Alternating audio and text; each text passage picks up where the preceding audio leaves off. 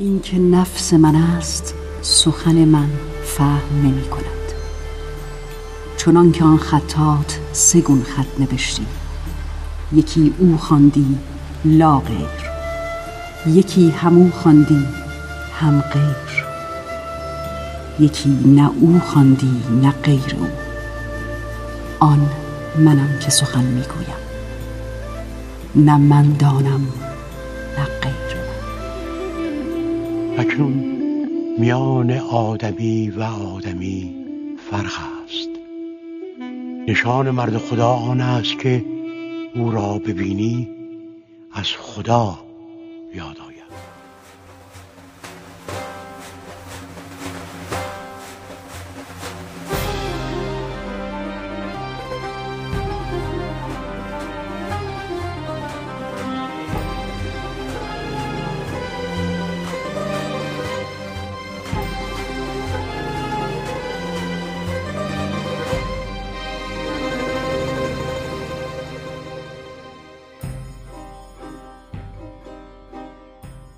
سلام و درود بیپایان بر شنونده های عزیز. با برنامه دیگر از برنامه های رادیو مهر در خدمت شما هستیم. با هم به مناجات های امروز گوش می‌کنیم. ای خدا سنگین دل ما موم کن. ناله ما را خوش و مرحوم کن. دیده را نادیده خود انگاشتیم باز زنبیل دعا برداشتیم این دعا هم بخشش و تعلیم توست ورنه در گلخن گلستان از چه روست؟ هم دعا از تو اجابت هم ز تو. ایمنی از تو. مهابت هم ز تو. چون دعامان امر کردی ای اجاب این دعای خیش را کن مستجاب.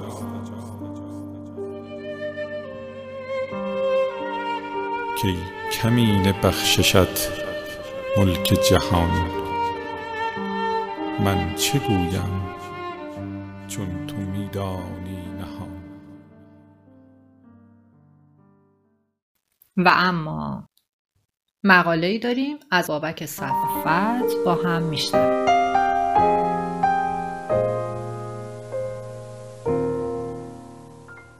در افواه است که بر سردر خانقاه شیخ خرقانی نگاشته شده بود که هر که در این سرا درآید نانش دهید و از ایمانش مپرسید.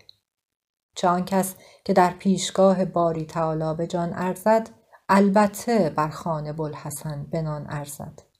سرای خرقانی سرایی مالامال از عشق و مهر به تمامی ابناع بشر و به دور از هر گونه تمایزات نژادی قومی دینی مذهبی و جغرافیایی است.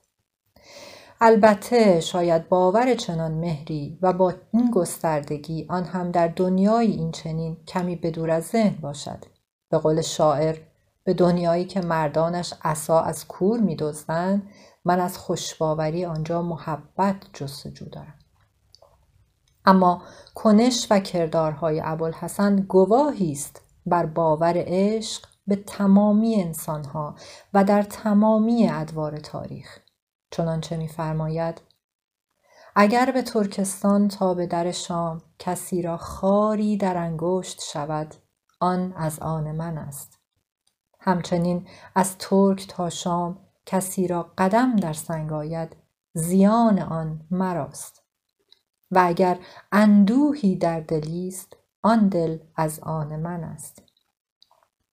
گفتارهایی از این دست البته فراوان دارد. سخنانی که مشام جان هر انسان آزاده ای را با عطر و بوی الهی نوازش داده و ژرفاندیشان و قواسان عالم معنا را به جستجوی گوهرهای نایاب حقیقت در اقیانوس اندیشه های خود فرو می‌برد. چه زیباست تساهل و مدارا و تلورانس در اندیشه های خرقانی که در آن همگان به اعتبار داشتن روحی الهی معتبر و ارزشمند شمرده می شوند. چه زیباست که پس از گذشت هزار سال همچنان هر انسان آزادهی بتواند کیش و آین خود را بر پایه باورهای قلبی خود و بدور از تفتیش عقاید و زورمندی متولیان دین بنا ساخته و در سرایی زندگی کند که هرگز از ایمان و دین کسی پرسشی به میان نمی آید. چه زیباست پذیرش تکسرگرایی و باور به این امر که هر کس با هر آین و کیش می تواند در سرای فکری ابوالحسن تکنانی برگیرد و روی در خدا داشته باشد. مؤمن و ترسا جهود و گبر و مق جملگی روسوی آن سلطان علق. چه زیباست همگونی و اشتراک نظر خرقانی با دموکراسی و آنچه که امروز حقوق بشر نامیده شده و بند نخست آن چنین می‌گوید. دولتهای طرف این میثاق متعهد می‌شوند که حقوق شناخته شده در این میثاق را درباره کلیه افراد مقیم در قلمرو و تابع حاکمیتشان بدون هیچ گونه تمایزی از قبیل نژاد، رنگ، جنس، زبان، مذهب، عقیده سیاسی یا عقاید دیگر، اصل و منشأ ملی یا اجتماعی، ثروت، نسب یا سایر وضعیتها محترم شمرده و تضمین می‌کنند. کجاست این روستازاده کویر خراسان بزرگ که به تنهایی و در ده قرن پیش از این همانی را گفت که حدود دیویست نماینده از متفکران و دانشمندان جامعه بشری و کشورهای گوناگون پس از سالها هماندیشی به آن رسیده و نام آن را مفاد منشور سازمان ملل گذاشتند. آری هر کس به سرای مهر ابوالحسن درآید نظارگر آزاداندیشی و گستردگی اندیشه عرفان ایرانی خواهد شد و از خانه با برکت خرقانی ها بهره ها خواهد یافت. هر آن کس که دارد زدانش خبر گرامی شمارد حقوق بشر. بشر را حقوقی بود در سر. منشور آن نوشت. هر تیره و بوم و کشور بود. بشر را حقوقی برابر بود. هر کس که دارد ز دانش خبر گرامی شمارد حقوق بشر. بشر را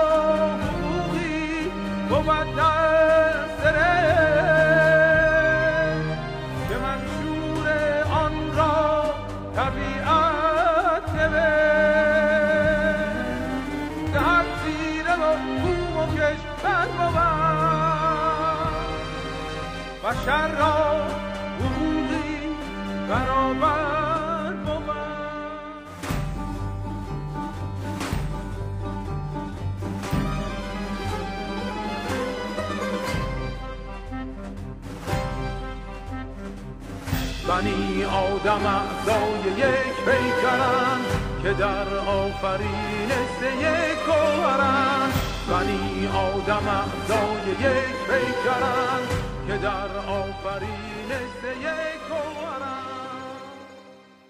قطعه زیبایی داریم از مصنوی مولانا که توسط استاد اسقر وفایی اجرا شده. با هم میشنویم و برمیگردیم.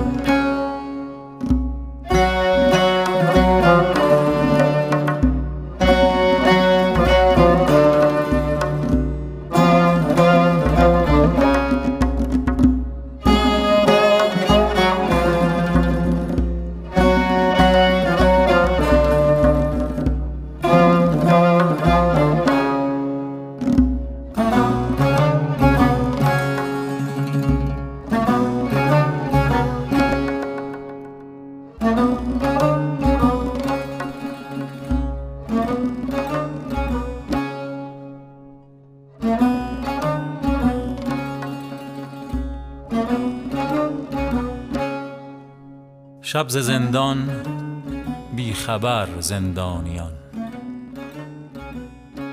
شب ز زندان بی خبر زندانیان. شب ز دولت بی خبر سلطانیان. نه غم و اندیشه سود و زیان نه خیال این فلان و آن فلان. رفته در صحرای بیچون جانشان. روحشان آسوده و ابدانشان. حال عارف این بود بیخواب هم. گفت ایزد هم رقودون زین مرم. خفته از احوال دنیا روز و شب چون قلم در پنجه تقلیب رب. کاش چون اصحاب کهفین روح را حفظ کردی یا چو کشتی نوح را. تا از این طوفان بیداری و هوش وارهیدی. این زمیر و چشم و گوش.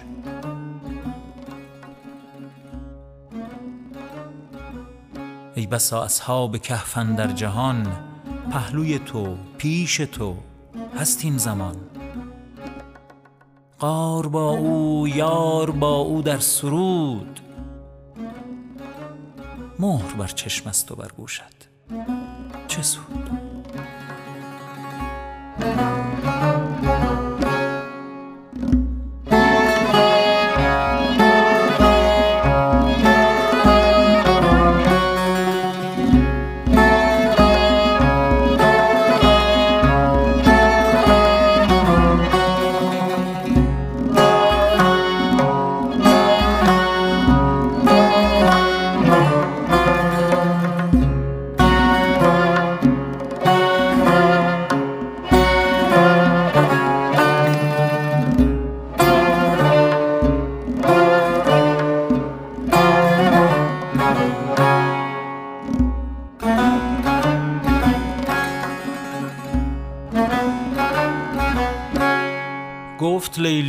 خلیفه کین تویی که از تو مجنون شد پریشان و قوی. از دگر خوبان تو افزون نیستی. گفت خاموش چون تو مجنون نیستی. هر که بیدار است او در خوابتر. هست بیداریش از خوابش بتر. چون به حق بیدار نبود جان ما هست بیداری چو در بندان ما. جان همه روز از لگت کوب خیال و زیان و سود و از خوف زوال. نی صفا میماندش نی لطف و فر نی به سوی آسمان راه سفر. نهفته آن باشد که او از هر خیال دارد امید و کند با او مقال.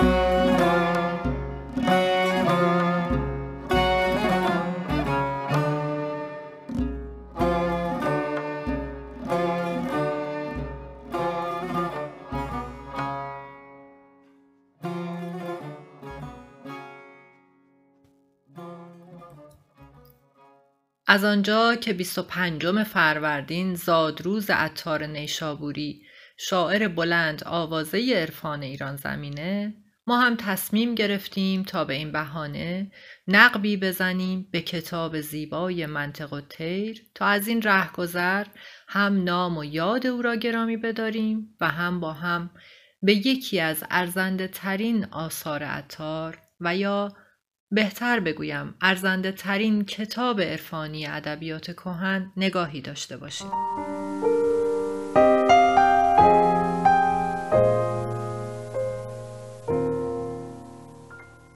منطق و یا مقامات الطیور منظومه است از عطار نیشابوری که به زبان فارسی و در قالب مصنوی است. کار سرودن این مصنوی در قرن ششم هجری قمری پایان یافته است.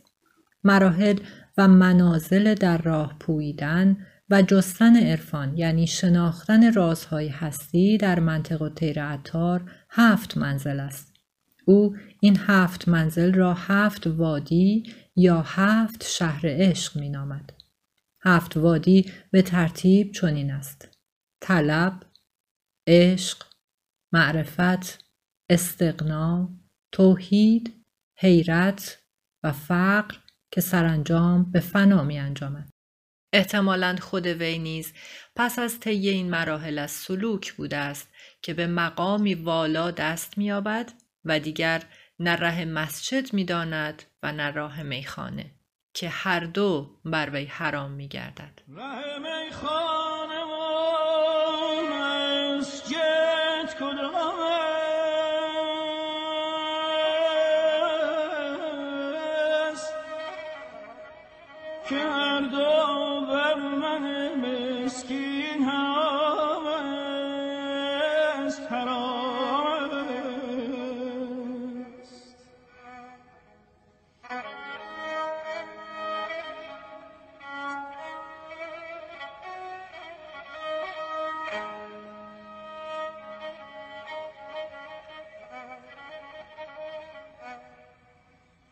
ره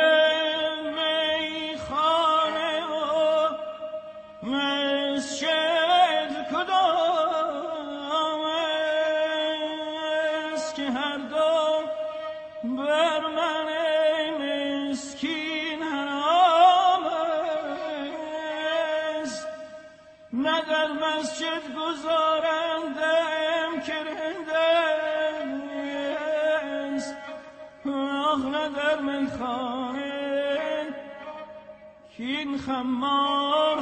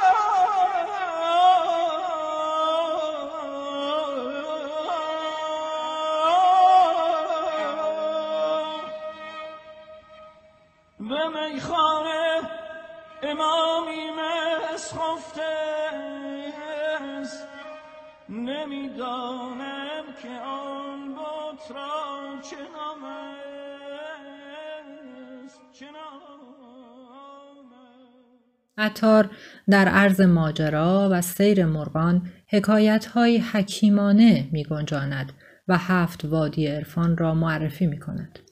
پایه داستان این است که جمعی از پرندگان در جلسه ای برای انتخاب پادشاهی برای خود به اجماع می رسند. پس از بحث فراوان سیمرغ را برای این کار نامزد می کنند و برای یافتنش به راه می افتند.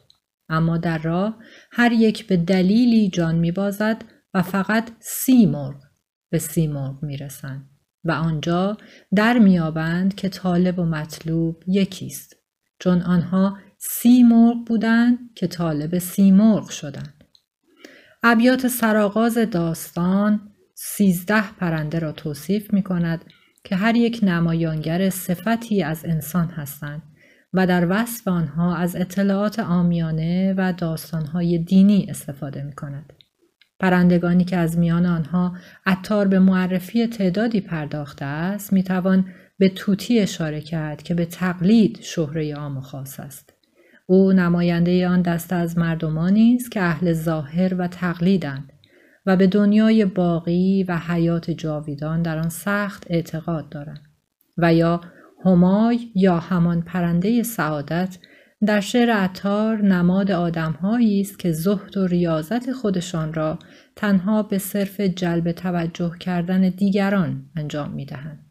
در لابلای این ماجرا و در بیان تفهیم این وادی هاست که عطار روی به داستانهای عارفان پیش از خود می آورد و در شعن و منزلت ایشان داستان سرایی می کند. و البته در پیشا پیش ایشان حکایتی را از بایزید بیان می کند که از جمله آنها چنین است.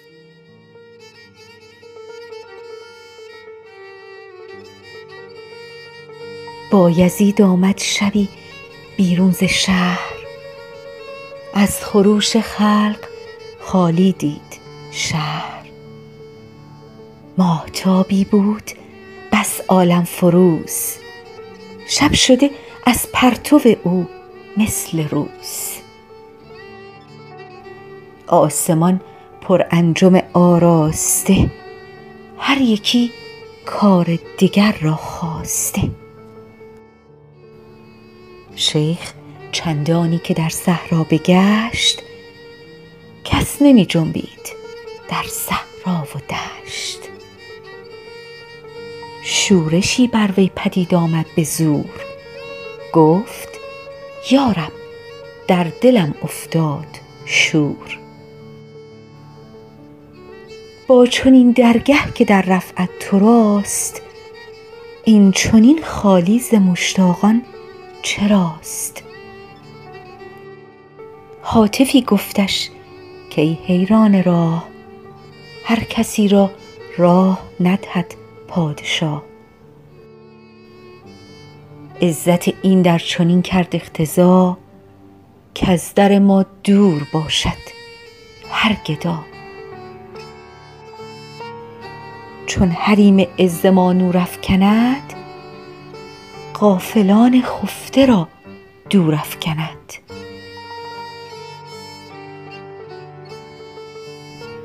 سالها بودند مردان انتظار تا یکی را بار بود از صد هزار. یا در داستانی دیگر از سلطان العارفین نقل می کند که او با آن همه مراتب و مقام چگونه راه را بر یک سگ ایثار می کند.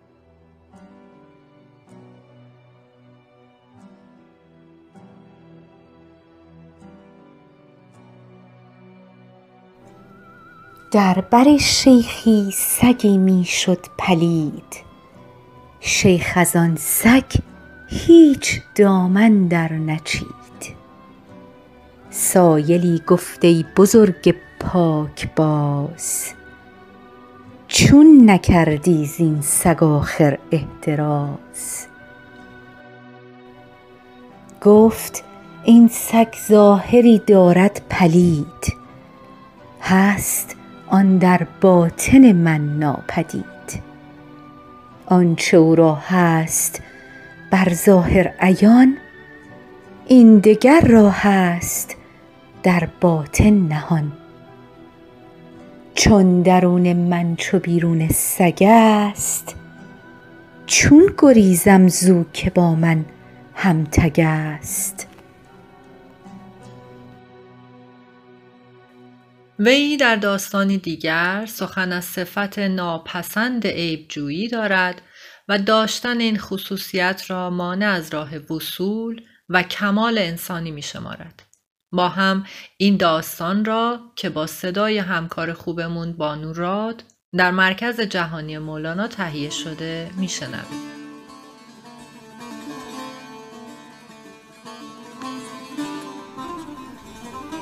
آن عزیزی گفت شد هفتاد سال.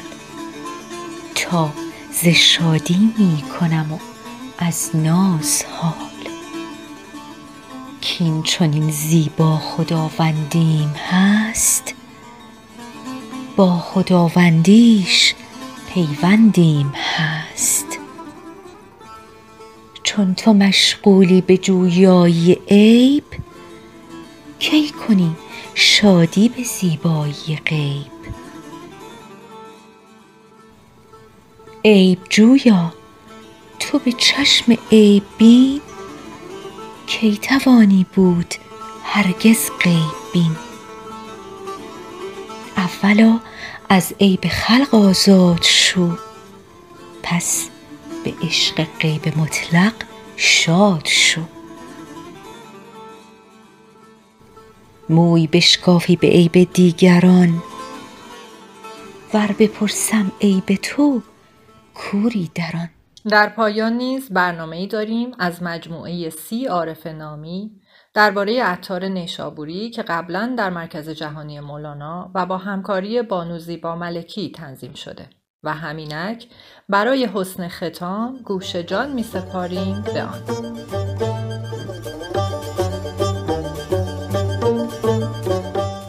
هفت شهر عشق را عطار گشت. ما هنوز اندر خم یک کوچه ایم. فریدالدین عطار نیشابوری از عارفان بزرگ خطه خراسان است که در نزد صاحبان معرفت و اهل ذوق مقامی بس والا دارد.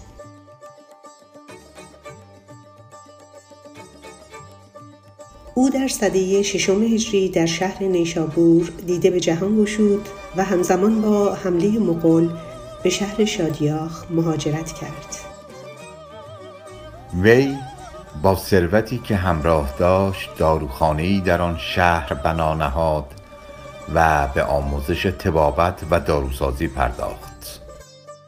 عطار یکی از پرکارترین و پرآوازترین عارفان ایرانی به شمار می آید چنانکه مولانا در وصف او می‌فرماید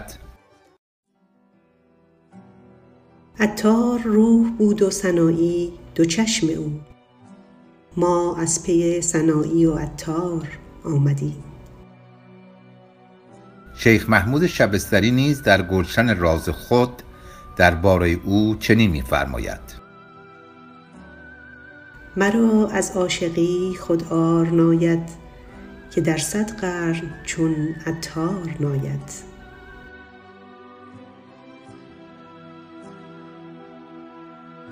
بنابر روایتی از جامی عطار در محل کسب خود مشغول به کار بود که درویشی از آنجا گذر کرد. درویش درخواست خود را با عطار در میان گذاشت. اما عطار همچنان به کار خود پرداخت و درویش را ندیده گرفت. دل درویش از این رویداد چرکین شد و به عطار گفت ای خاجه تو با این همه تعلقات چگونه می‌خواهی جان به جان آفرین تسلیم کنی؟ عطار به درویش گفت مگر تو چگونه جان خواهی داد؟ درویش در همان حال کاسه چوبین خود را زیر سر نهاد و جان به جان آفرین تسلیم کرد با دیدن این صحنه مسیر زندگی اتار به کلی دگرگون شد و قدم در راه نوینی گذاشت. چنانچه پس از آن به صحبت بسیاری از بزرگان شتافت و تا پایان عمر به گردآوری حکایات عارفان در قالب‌های نظم و نصر پرداخت. کردی ای عطار بر عالم نثار نافه اسرار هر دم صد هزار. از تو پر عطر است آفاق جهان وز تو در شورند عشاق جهان.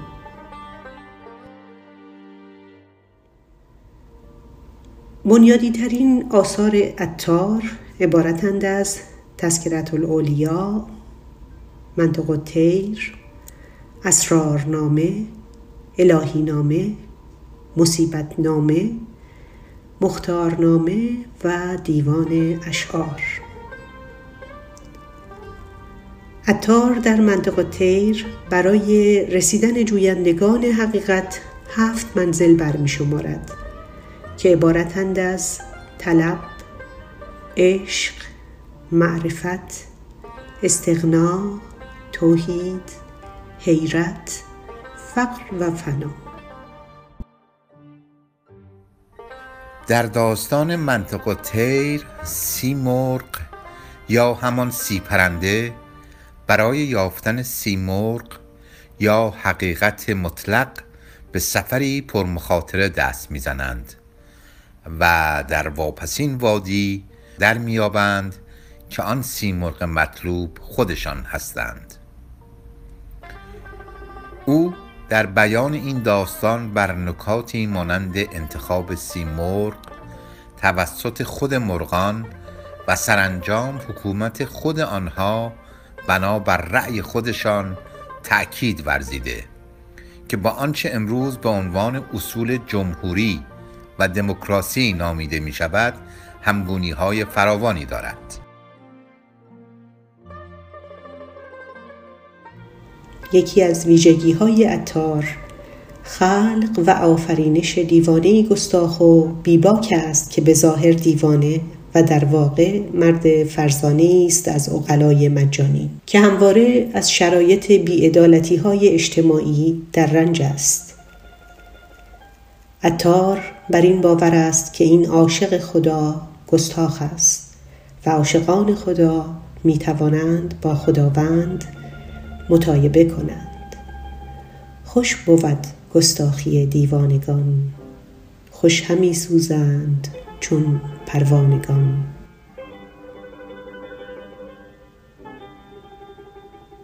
نمونه ای از این داستان ها چنین است. مردی از دیوانه پرسید اسم اعظم خدا را میدانی؟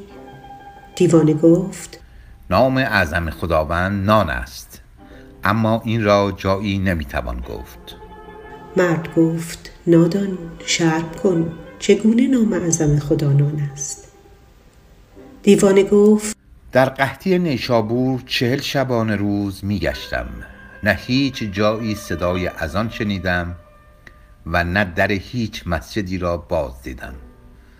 از آنجا بود که دانستم نام اعظم خدا نان و بنیاد دین و مایه اتحاد مردم نیز نان است.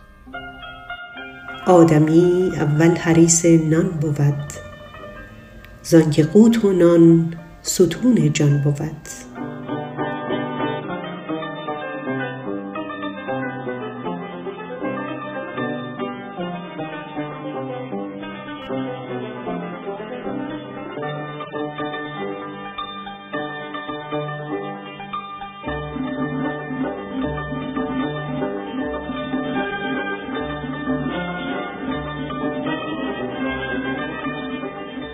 در داستان دیگر آمده است که در خراسان حاکمی بود به نام امید که به قول عطار صد غلامش بود ترک ماه روی سرو قامت سیم ساعد مشک بوی هر یکی در گوش در شب فروز شب شده در عکس آن در همچو روز با کلاه شفشه و با طوق زر سر به سر سیمین بر و زرین سپر. از قضا دیوانه ای بسیار گرسنه که ژنده پوش و پابرهنه بود. چون خیلی غلامان را از دور می بیند می پرسد که این خیلی غلامان و هوران کیستند؟ به او پاسخ می دهند که این غلامان امید حاکم شهر ماست. چون شنید این قصه آن دیوانه زود افتادن در سر دیوانه دود. گفت ای دارنده عرش مجید بند پروردن بیاموز از امید عطار سرانجام در حدود سالهای 619 در حمله مغول شهید شد. در کشکول شیخ بهایی آمده است که وقتی لشکر تاتار به نیشابور رسید اهالی نیشابور را قتل عام کردند و ضربت شمشیری توسط یکی از مغولان بر دوش شیخ خورد که وی با همان ضربت از دنیا رفت. و نقل کردند که چون خون از زخمش جاری شد و شیخ دانست که مرگش نزدیک است با خون خود بر دیوار این ربایی را نوشت. در کوی تو رسم سرفرازی این است. مستان تو را کمین بازی این است. با این همه رتبه هیچ نتوانم گفت شاید که تو را بند نوازی این است. دلا امشب سفر دارم چه سودایی به سر دارم.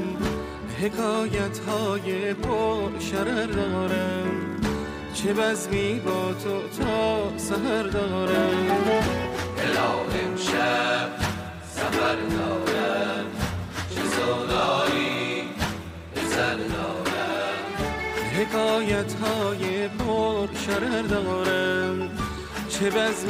این هم غزلی زیبا از عطار که پایان بخش این کلام است.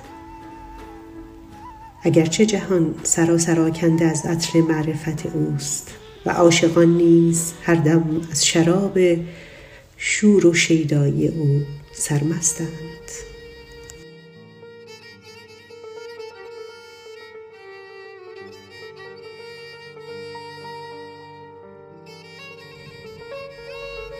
عزم آن دارم که امشب نیم مست پای کوبان کوزه دردی به دست. سر به بازار قلندر در نهم. پس به یک ساعت ببازم هر چه هست. تا کی از تزویر باشم خودنمای تا کی از پندار باشم خودپرست پرده پندار می باید درید توبه زهاد می باید شکست.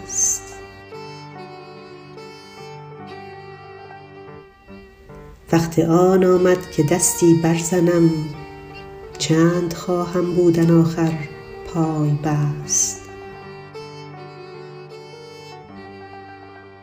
پس چو عطار از جهت بیرون شویم بی جهت در رقص آییم از الست.